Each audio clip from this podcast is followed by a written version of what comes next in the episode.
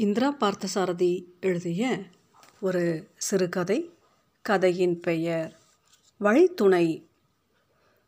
ஜன்னல் கம்பிகளை பிடித்துக்கொண்டு வெளியே நோக்கினார் சரப சாஸ்திரிகள் திருநீற்றை பூசிக்கொண்டு புறப்படும் உதய காலம் பார்வை சென்று முடியும் இடத்தில் தெரு இரண்டாக பிரிந்தது. கருப்பும் வெள்ளையுமாக இரண்டு கார்கள் ஒன்றையொன்று கடந்தன.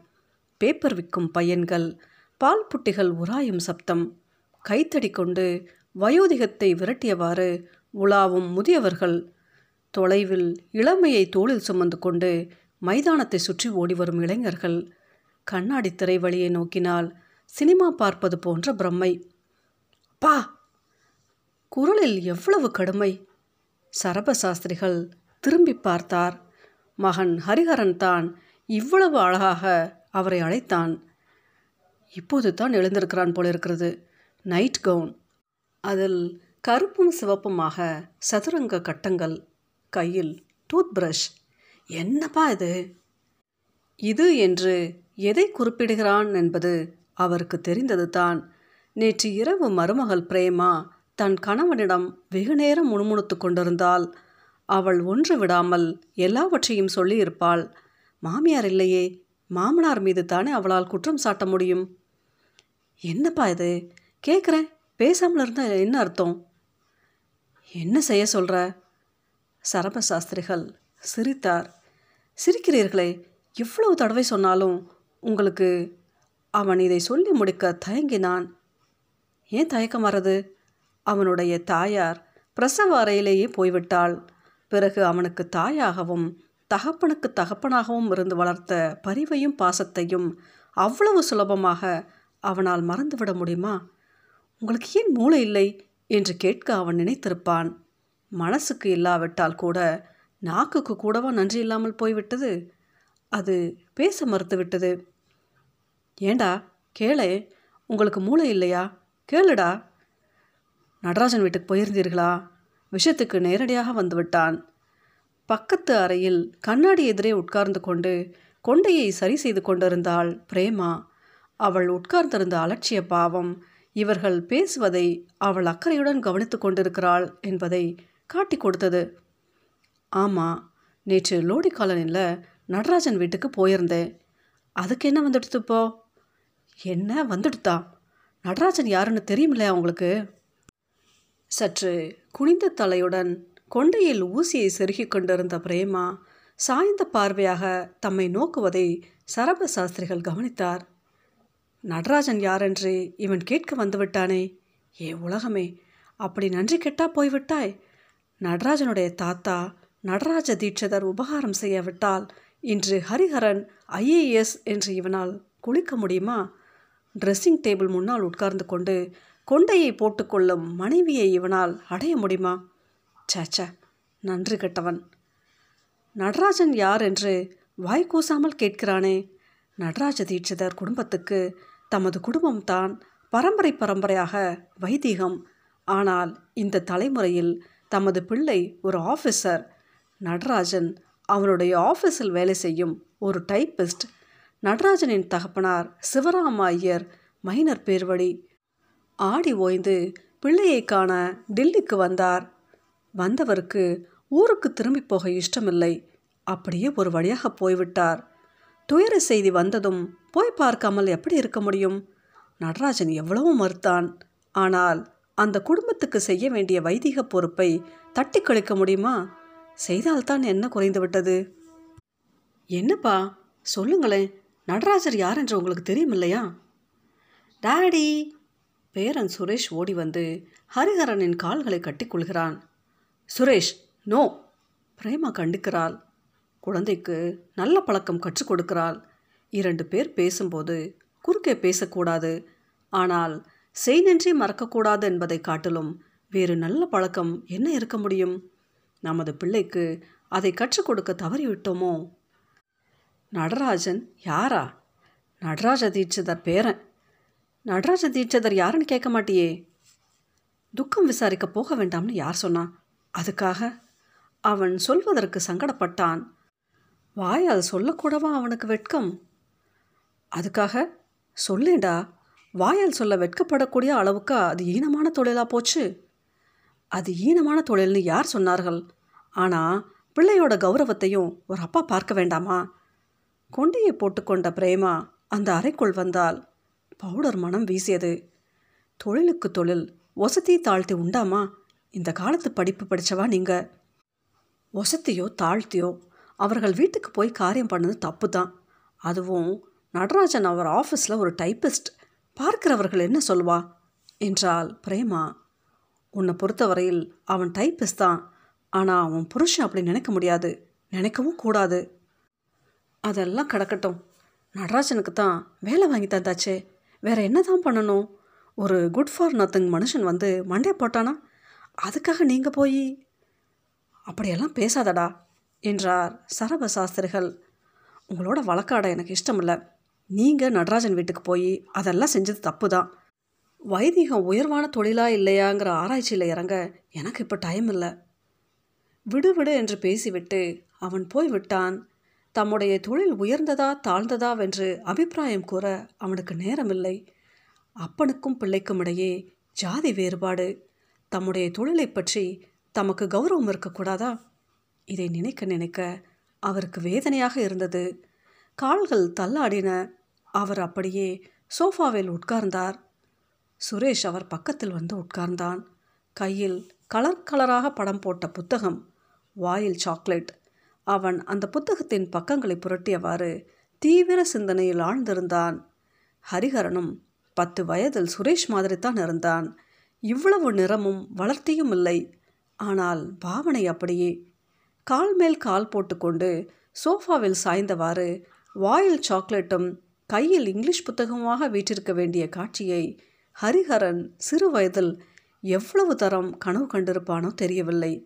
தனக்கு கிடைக்கப்பெறாத பால்ய பருவத்தை தன் மகனுக்கு அளித்திருக்கிறான். பத்து நாட்களுக்கு முன்னால் ஹரிஹரன் ஒரு விருந்து வைத்திருந்தான். யார் யாரோ வந்திருந்தார்கள். அமெரிக்காவுக்கு போய்விட்டு வந்த தன் அனுபவத்தை பற்றி அவர்களிடம் கூறிக்கொண்டிருந்தான் ஹரிஹரன். அங்கே ஒருத்தன் மூட்டை தூக்கலாம் பிளேட்டை சுத்தம் செய்யலாம் பேப்பர் விற்கலாம். தொழிலை பற்றிய வரையில் உயர்வோ தாழ்வோ கிடையாது. அமெரிக்கா போன பிறந்தான் ஜனநாயகம்னா என்னன்னு எனக்கு தெரிஞ்சுது. அமெரிக்காவுக்கு போய் ஜனநாயகம் என்றால் என்னவென்று தெரிந்து கொண்டு வந்தவனுக்கு தன் தகப்பனார் இன்ன தொழில் செய்கிறார் என்று சொல்லிக்கொள்ள வெட்கம். இதற்கு என்ன காரணம்? தனக்கு வைதிக காரியங்களில் நம்பிக்கை இல்லை என்பதற்காக தனது தகப்பனாரும் அந்த தொழிலை செய்யக்கூடாது என்பது அசட்டுத்தனமான முற்போக்கு மனப்பான்மையோடு ஒத்துப்போவது என்பது விவேகமா அல்லது கோழைத்தனமா? இக்கால படிப்பு ஒருவனை இப்படியா கோழையாக்கி விடுகின்றது? ஒருவன் மூட்டை தூக்கலாம் பிளேட் கழுவலாம் பேப்பர் வறுக்கலாம் ஆனால் வைதிக தொழில் செய்யக்கூடாது. திடீரென்று உலகமே இருள்வது போல அவருக்கு தோன்றிற்று. அவர் திரும்பி வந்து சோஃபாவில் உட்கார்ந்தார். எதிரே உட்கார்ந்திருப்பது ஹரிஹரனா மடியிலும் தோளிலும் சுமந்த பிள்ளையா இவன்? இல்லை இவன் வேறு யாரோ. ஹரிஹரன் செய்தித்தாளை மடித்து மேஜையின் மீது வைத்துவிட்டு சோம்பல் முறித்தான். அப்பாவை ஓரக்கண்களால் நோக்கினான். மிகவும் கடுமையாக பேசிவிட்டோம் என்ற சந்தேகமாக இருக்கலாம். சரப சாஸ்திரிகள் கண்களை மூடிக்கொண்டிருந்தார். ஹரிஹரன் ஆஃபீஸ் போய்விட்டான். பிரேமாவும் சிநேகிதிகளோடு அரட்டடிக்க சென்று விட்டாள் வீட்டில் சரப சாஸ்திரிகளையும் சமையல்கார பையனையும் தவிர வேறு ஒருவரும் இல்லை அவருக்கு பொழுது போகவில்லை. காலார வெளியே நடையை கட்டினார். அஜ்மல் கான் ரோடில் எப்பொழுதும் போல் கூட்டம் நிரம்பி விழுந்தது. ஸ்கூட்டர்கள் கார்கள் எல்லோருக்கும் ஏன் இவ்வளவு அவசரம்? திடீரென்று காரணம் தெரியாமல் தலை தெறிக்க ஓடும் ஒரு பைத்தியக்கார கூட்டத்தினிடையே வந்து அகப்பட்டு கொண்டு விட்டோம் என்று சரப சாஸ்திரிகள் சிந்தித்தார். டெல்லிக்கு வந்திருக்கக்கூடாது ஆனால் ஒரே பிள்ளை அவன் வற்புறுத்தும் போது வராமல் இருக்க முடியுமா? அவன் என்ன குறை நமக்கு வைத்திருக்கிறான்? சௌகரியங்களுக்குத்தான் என்ன குறைவு? சில நாட்களுக்கு முன்பு ஹரிஹரன் தன் நண்பர்களிடையே கூறிக்கொண்டிருந்ததொன்று அவருடைய நினைவுக்கு வந்தது. சர்வாதிகார நாட்டில் ஒரு நாய்க்கு எல்லா விதமான சௌகரியங்களும் இருந்தன. ஆனால் அதற்கு ஒரு ஏக்கம் தன்னிஷ்டத்திற்கு குறைக்க முடியவில்லையே என்று. எவ்வளவு சௌகரியங்கள் இருந்தால் என்ன? நம்முடைய சுய கௌரவத்தை காப்பாற்றிக் கொள்ள முடியவில்லையே. ஹரிஹரன் ஆவேசம் வந்தவன் போல் கத்தினானோ? தப்பு தப்புவென்று எதற்காக அப்படி கத்தினான்? நீங்கள் ஆஃபீஸர் நடராஜன் டைப்பிஸ்ட் என்று மனைவியை அடிக்கடி ஞாபகப்படுத்தி வந்ததன் காரணமாக தன் மனைவியின் முன்னால் தன் கௌரவம் போய்விட்டதே என்ற ஆத்திரமா? அல்லது ஆரம்பகால நிகழ்ச்சிகளை மறந்துவிட்டு நன்றி கட்டத்தனமாக பேசுகிறோமே என்று தன் மீதே ஏற்பட்ட கோபமா? நமஸ்காரம் சாஸ்திரிகளே!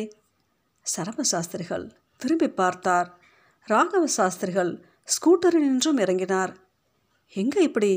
என்று கேட்டுக்கொண்டே ஸ்கூட்டரை தெரு ஓரமாக தள்ளிக்கொண்டு போனார் ராகவ சாஸ்திரிகள். வீட்டுக்கு வீடு கால்தேயே சென்ற காலம் போய்விட்டது. பிறகு சைக்கிள் இப்பொழுது ஸ்கூட்டர். இதுவும் கொஞ்ச நாளில் பழகிவிடும். வைதீக தொழில் முன்னேறி கொண்டு வரவில்லை என்று யார் சொன்னார்கள்? நேற்று நடராஜன் வீட்டுக்கு நீங்கள் போயிருந்ததாக கேள்விப்பட்டேன். சவுத் இந்தியா கிளப்பில் சொன்னான் ஆமாம் ராகவ சாஸ்திரிகள் புன்னகை செய்தார். ஏன் சிரிக்கிறீர்கள்? மகன் மலைமலையாக சம்பாதிக்கிறார். உங்களுக்கு எதுக்கு இந்த வேலை?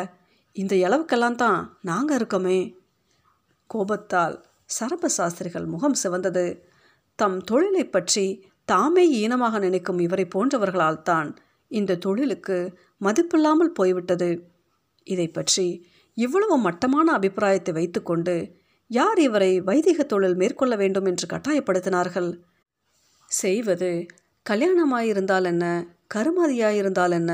செய்கின்ற தொழிலை பொறுத்தா அந்தஸ்து ஏற்படுகின்றது. இவர் ஸ்கூட்டரில் போகட்டும் அல்லது ஏரோப்ளேனில் பறக்கட்டும் காலத்திற்கு ஏற்றவாறு சௌகரியங்கள் செய்து கொள்வதில் தவறில்லை. ஆனால் இதை எளவு தொழில் என்று சொல்லிக்கொண்டே ஏன் செய்ய வேண்டும்? இயந்திரம் போல் மந்திரங்களை மனப்பாடம் பண்ணி ஒப்பிப்பதில் என்ன பிரயோஜனம்? இனிமேல் சாஸ்திரம் படித்தவர் எதற்கு? கிராமஃபோன் ரெக்கார்டுகள் போதுமே. என்ன பேசாமல் நிற்கிறேள்? ஏதாவது தப்பாக பேசிட்டேனா? சரபசாஸ்திரிகள் அவருடன் வழக்காட விரும்பவில்லை. மனதில் உணர்ச்சி கொந்தளிப்பு அதிகமாயிற்று. ஊருக்கு போக வேண்டும் என்ற எண்ணம் விஸ்வரூபம் எடுத்தது. நடராஜன் வேண்டியவன் போனேன் உங்களுக்கு தான் நடராஜ தீட்சிதரை தெரிஞ்சிருக்குமே? ஓ பேஷாக தெரியும். அவர் வீட்டில் ஒரு காரியம்னா ஜில்லாவே அமர்க்கலப்படுமே. அது அப்போ இப்போது நடராஜ தீட்சிதர் போயாச்சு. எட்டு திக்கிலையும் விட்டெறிஞ்ச கை ஒடிஞ்சு கிடக்கு. நடராஜன் அவர் பேரன் ஊரை விட்டு ஊர் வந்து அவதிப்படுறான் ஸ்கூட்டர்லையா ஊர் சுற்றுறவங்களால் ஒரு வார்த்தை வந்து துக்கம் விசாரிக்க முடியாத அளவுக்கு கேட்பாரற்று போச்சு. அப்போது ஜில்லு அமர்க்கலப்பட்டா என்ன? படாட்டா என்ன? சரப சாஸ்திரிகளுக்கு மூச்சு வாங்கியது உணர்ச்சி வசப்பட்டு பேசியிருக்கக்கூடாது எதுக்கு இப்படி கோபம்? எனக்கு நேற்று சாயங்காலம் தானே செய்தியே தெரியும். உங்கள் பேரில் என்ன கோபம்? உலகமே அப்படி ஆயிடுத்து. கண்ணுக்கு தெரிகிற விஷயங்களுக்கு தான் மதிப்பு. நகை நட்டு பங்களா கார் இதெல்லாம் கண்ணுக்கு தெரியும். நன்றி பாசம் இதெல்லாம் தெரியுமா? அப்போ வரட்டுமா? என்று ஸ்கூட்டரை கிளப்பினார் ராகவ சாஸ்திரிகள். சரப சாஸ்திரிகள் மௌனமாக மேலே நடந்தார். உணர்ச்சி செறிவை தளர்த்த வெளியே வந்தார் ஆனால் அது இப்பொழுது இன்னும் செறிந்திருந்தது. சிந்தித்து கொண்டே போனவருக்கு பின்னால் வந்த கார் ஹார்ன் சத்தம் காதுகளில் விழவில்லை. கீரிச்சிட்டு கொண்டு அந்த கார் நின்றது. திடுக்கிட்ட நிலையில் சாஸ்திரிகள் தெருவோரமாக பாய்ந்தார். யார் மீதும் மோதிக்கொண்டு கீழே விழப்போனார். அவன் அவரை அப்படியே தாங்கிக் கொண்டான். சாமி நீங்களா? சரப சாஸ்திரிகள் தம்மை தாங்கிக் கொண்டவனை ஏறிட்டு நோக்கினார். ரத்னவேலு வைத்தியன் வேலு இங்கே எங்கடா வந்த? மூணு மாதமாக இங்கே தான் இருக்க சாமி. இங்கே யார் இருக்கா உனக்கு? பட்டணத்தில் இருந்த என் மவனுக்கு இங்கே மாத்தல் ஆயிடுச்சு. ஒரு வருஷமாக இங்கே தான் இருக்கேன். வேலுவின் கை ஆகி வந்தது. ஊரில் எந்த குழந்தைக்கு முடி இறக்கினாலும் அவனைத்தான் கூப்பிடுவார்கள்.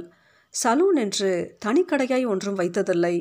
ஆனால் வந்த வருமானத்தை வைத்துக்கொண்டு முன்னுக்கு கொண்டு வந்து விட்டான். சரப சாஸ்திரிகளும் ஊரில் இருந்த வரை அவனை தவிர வேறு யாரிடமும் போக மாட்டார். நல்ல குணம் எடுப்பான போக்கு.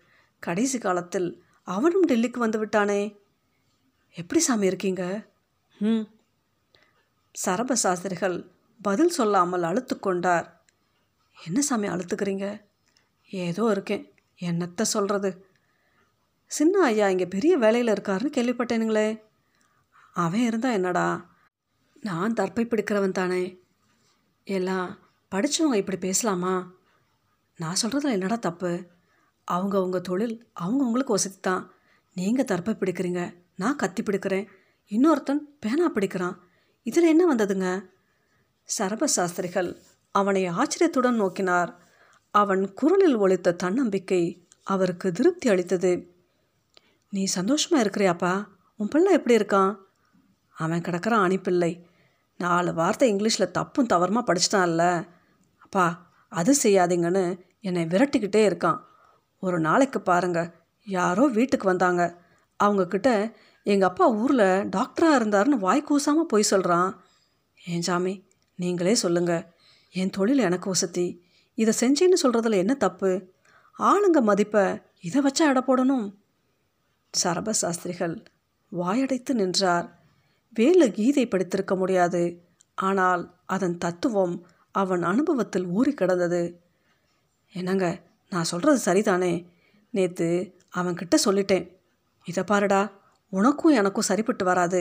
நீ டில்லிக்கு கவர்னராகவே இருந்துட்டு போ. நான் ஊருக்கு போகிறேன்னு ஊருக்கு புறப்பட்டுட்டியா? ஆமாங்க பிள்ளையாவது குட்டியாவது. கை இருக்க வரையில் நம்ம சுய கௌரவத்தை காப்பாற்றிக்கலாம்ல உண்மையான பேச்சு. டிக்கெட் வாங்கிட்டியா? இல்லைங்க நாளைக்கு தான் எடுக்க போகிறேன் எனக்கு ஒன்று செய்வியா? என்னங்க எனக்கும் ஒரு டிக்கெட் வாங்கி கொண்டு வா. ஊருக்கு வந்ததும் பணம் கொடுத்துடுறேன். துணைக்கு துணையும் ஆச்சு. இப்பொழுது வேலு வாயடைத்து நின்றான்.